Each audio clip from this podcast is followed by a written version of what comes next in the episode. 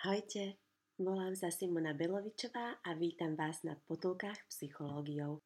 Alebo skúsme to inak. Ahojte, volám sa Simona Belovičová a vítam vás na potulkách psychológiou. Určite ste si všimli tú zmenu. Zvuk každej nasledujúcej potulky bude odteraz kvalitatívne úplne inde a to najmä vďaka vám, ktorí ste môj podcast podporili na Startlabe. Aj za váš príspevok nahrávam túto epizódu na profesionálny štúdiový mikrofón. A teraz už vítajte na 19. potulke s názvom Autenticita a sebauvedomenie. Moja autentická reakcia je, že sa z mikrofónu veľmi teším a úprimne ďakujem za vašu podporu. Aj dnes sa budem pýtať a budem rada, ak skúsite odpovedať. Verím, že spolu dospejeme k poznaniu a vy aj ja strávime príjemné chvíle. Kampaň na Startlabe sa už skončila, ale podporiť potulky stále môžete. Návod ako na to nájdete na webe potulky psychológiou SK. Ďakujem pekne, vážim si to.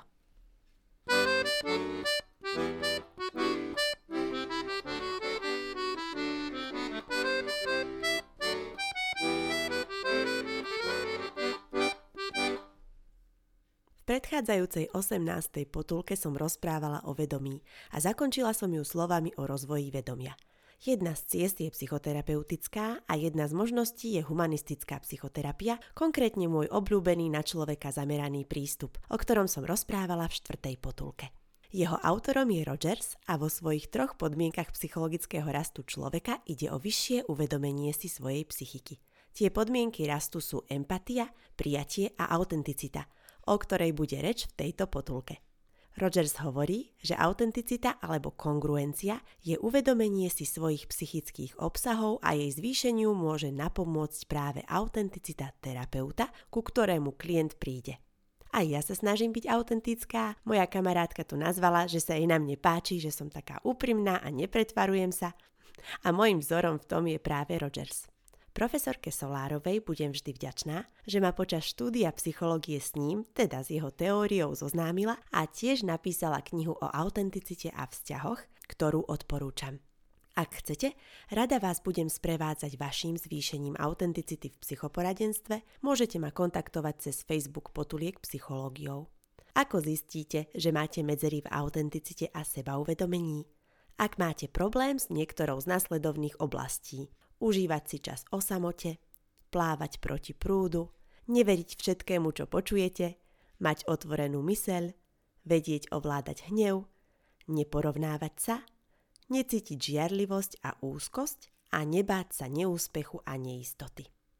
Rogers vravel, že autenticita alebo kongruencia je uvedomenie si vlastného prežívania, avšak nevravel, že sa mu máme poddávať. Prežívanie má psychologickú aj fyzickú stránku Napríklad pri prežívaní trémy, o ktorej som rozprávala v 13. potulke. Sa človeku trasú ruky a potí sa, to je tá fyzická stránka, a cíti úzkosť, to je psychická stránka. Podľa Rogersa si máme najskôr uvedomiť svoje fyzické prežívanie, nastane vedomie telesných pocitov, ktoré sa nachádzajú pri každom psychickom prežívaní. V súčasnosti sa často dezinterpretuje autenticita ako urob čo chceš alebo neurob čo nechceš. Hm, prstojme. Ak sa mi nechce ísť do práce, nemám to urobiť, aby som bola autentická? To je smiešne. Autenticita znamená priznať si, že sa mi nechce, napríklad slovami je tisíc iných činností, ktoré by som robila radšej. To, čo urobíme, je už slobodné rozhodnutie. Nemáme byť otrokom vlastnej autenticity. Napríklad, ak je terapeut na sedení s klientom a nechce sa mu tam byť, prejaví sa to fyzickým spomalením vnímania klienta a jeho problému. Autentické je, ak si to terapeut prizná. Klientovi o tom nemusí povedať, ale treba, aby si to o svojom prežívaní a menšom zaujatí problémom klienta uvedomoval. Potom si môže racionálne povedať, že klientovi môže pomôcť, pretože vložil do ňoho dôveru a terapeut sa bude snažiť, aby ju nesklamal. Napríklad tým, že bude sústredený na problémy klienta a nebude myslieť na hokejový zápas, ktorý včera sledoval, ale bude naplno počúvať klienta. Je autenticita prejaviť emóciu a povedať niečo, tak povediac bez servítky? Nie, to je iba znakom slabšieho sebaovládania. A ja som mala so sebaovládaním problém a keď už je tá potulka o autenticite, tak vám o ňom úprimne porozprávam. Som skôr cholerik a keď ma niečo naštve, tak poriadne. V takých situáciách som sa naučila využiť metódy uvedené v šiestej potulke, napríklad zvyknem upratovať, ak som rozčúlená. Pritom sa upokojím, premyslím problém a ešte mám aj upratané. Povzbudzujem vás pracovať na vašom sebaovládaní v rámci rozvoja EQ. Vraciam sa k nemu v potulkách často, lebo EQ považujem za výborný psychologický koncept, ktorého vysoká úroveň u nás pomáha predchádzať depresii, mať pekné vzťahy a riešiť konflikty. EQ je potrebné pre úspešný aj šťastný život. Ak chcete byť autentický, uvedomte si emóciu, ale jej prejavenie môže prebehnúť kultivovane bez kriku a nadávok, ktoré sú znakom slabého sebaovládania. Namiesto toho môžete odísť z miestnosti a upokojiť sa. V situácii hnevu nie je dobré zvoliť útok, lebo neskôr môžete svoje slová a činy oľutovať. Únik je v poriadku – ak odídete do druhej miestnosti, upokojíte sa a môžete situáciu riešiť s rozvahou. Napríklad, ak vás neposluchnú deti, je vhodné odísť do vedľajšej izby, zhlboka sa nadýchnuť a potom riešiť situáciu. Ak nemáte čas alebo nemôžete odísť preč do situácie, odporúča sa stará známa technika napočítať do 10. V prípade nedostatku času skúste aspoň do 5. Odporúčam tiež predstaviť si peknú situáciu v ťažkej situácii, napríklad pri konflikte s kolegom. Majte dopredu pripravenú zbierku vašich obľúbených zážitkov, ako dovolenka alebo výlet s rodinou. Z tejto psychologickej zbierky môžeme vytiahnuť akoby zo šuflíka peknú spomienku, ktorej uvedomenie zaberie pár sekúnd, ale môže nás úžasne upokojiť. Niekedy je najvýhodnejšia stratégia zostať ticho – ak sa vás konflikt priamo netýka, napríklad niekto v práci ohovára kolegu, netreba sa do toho zapojiť. Situácia úniku je výhodná pre vašu integritu, napríklad ak odídete z miestnosti alebo si dáte do uši slúchadlá a pustíte si hudbu, aby ste ohováranie nepočuli. Aj to je autentické správanie. Uvedomiť si, že počúvať nepríjemné veci na svojho kolegu nechcete a nebudete. Autenticky by ste mohli prísť na to, že ak by niekto za vašim chrbtom klebetil o vašich slabostiach, tiež by sa vám to nepáčilo. Pripomína mi to učenie empatie psychologa Šturmu, aby sme si predstavili, ako by sme sa cítili v situácii druhého, o čom som rozprávala v piatej potulke. Dobre, a to máme zostať ticho, keď niekoho ohovárajú? Ak sa chcete ozvať, tak je fajn ho obhájiť napríklad slovami ak mám s niekým problém, priamo mu to poviem a nerozprávam sa o tom bez neho. Je to v súlade s výrokom Da Vinciho. Citujem, priateľa chváľ verejne a karhaj medzi štyrmi očami. Koniec citácie. Ako som o tom vravela v 12. potulke. Ak by ste sa do ohovárania zapojili, nezabúdajte, že sa prejavujete agresívne, pretože ohováranie je forma verbálnej agresivity. A nie je zostať ticho pokrytecké? Pokritectvo by bolo pridať sa k ohováraniu, veď by ste zakrývali svoj čin. Autenticita je pomyslieť si svoje o konaní ohovárajúcich, ja tú stratégiu volám pomysli si. Je to v súhľade so stratégiou zvládania v jednorazových situáciách, kedy sa odporúča únik. Ak sa situácia opakuje, to je iná káva. Agresívne jednanie je situácia, kedy je psychologicky správne použiť útok vo forme obrany. Ak niekto ohováranie cieli na jednu osobu systematicky, stáva sa to už šikanou. Autenticky si treba povedať, že šikana je neprípustná a útokom na agresora jej zamedziť. Napríklad by sa dalo povedať, viete, že teraz sa prejavujete agresívne? Je zbabelé hovoriť dačo za chrbtom. Čo takto vyriešiť si problém priamo s kolegom? Mnohí ľudia si zamieňajú autenticitu za jednanie bez servítky. Čiže niečo mám na mysli a hneď to poviem alebo urobím. To nie je autenticita, ale impulzivita. Impulzivita je považovaná za negatívnu psychologickú vlastnosť človeka. Aj Seng ju vymedzuje podľa Hipokrata ako typickú vlastnosť cholerika a umiestňuje ju medzi emočnou labilitou a extraverziou. Platón o nej rozprával v rámci zložky osobnosti žiadostivosť, čo je impulzívne dosahovanie túžob a je opakom dlhodobej práce na ich naplňaní. Ľuďom sa nechce často čakať na dobré veci, ale ako vraví Jakub Betinský, dobré veci potrebujú svoj čas. Čo potvrdzujem. Preto Pardel a Kováč navrhli termín psychická regulácia, ktorá je opakom žiadostivosti. Aby sme vedeli vydržať, pracovať na cieli a dosiahnuť ho.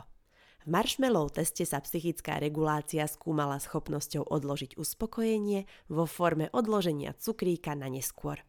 Viac o tom nájdete v šiestej potulke – ako aj o technikách rozvoja EQ v snahe dosiahnuť svoje ciele, napríklad ak chcete viac športovať alebo schudnúť.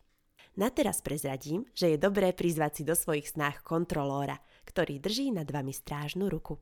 Často sa hovorí, aby sme boli sami sebou, ale myslí sa tým niekedy milne interpretovaná autenticita. Ako by byť sám sebou znamenalo robiť čokoľvek, čo nám napadne. Je to ale skutočne tak? Vrátim sa k príkladu, že sa mi nechce ísť do práce.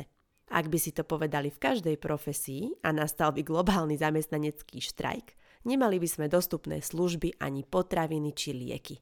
Naša autenticita končí tam, kde začína autenticita druhého. Preto ak by moja autenticita mala znamenať, že druhý bude strádať, nie je dobré tak konať. Napríklad, ak má niekto nahromadené napätie z hádky, je autentické si to priznať, ale nie je autentické udrieť svojho protivníka. Viete, aký je preklad anglického slova authenticity do slovenčiny? Je to pravosť. Mali by sme byť praví v prežívaní, uvedomovať si svoje zážitky, či už pozitívne alebo negatívne.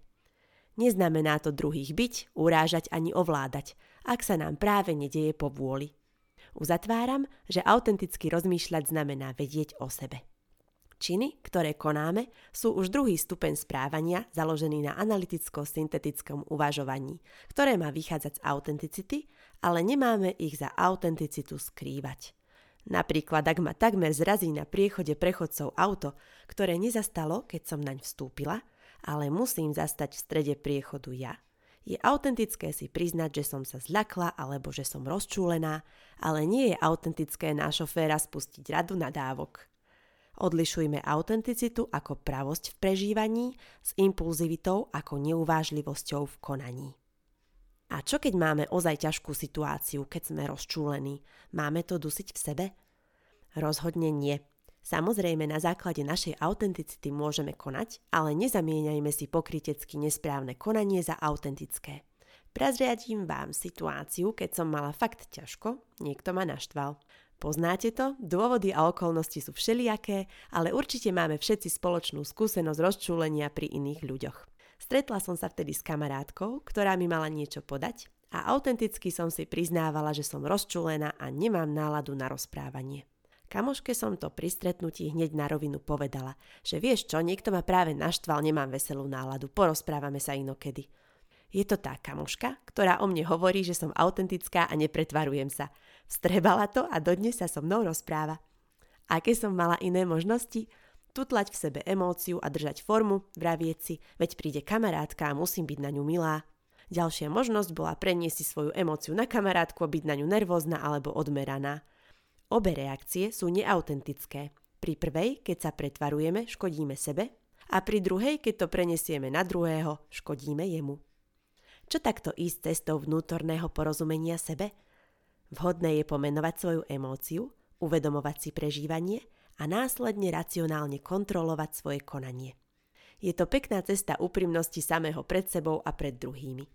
Nemusíme vždy druhým povedať o svojich emóciách, ale naši blízky si to zaslúžia – Určite si nezaslúžia neautentické vyhýbanie sa pravde, ohováranie za chrbtom ako úľavu zo svojej nedostatočne prežitej a slabo uvedomenej emócie. Nám by sa tiež nepáčilo, keby tak konali.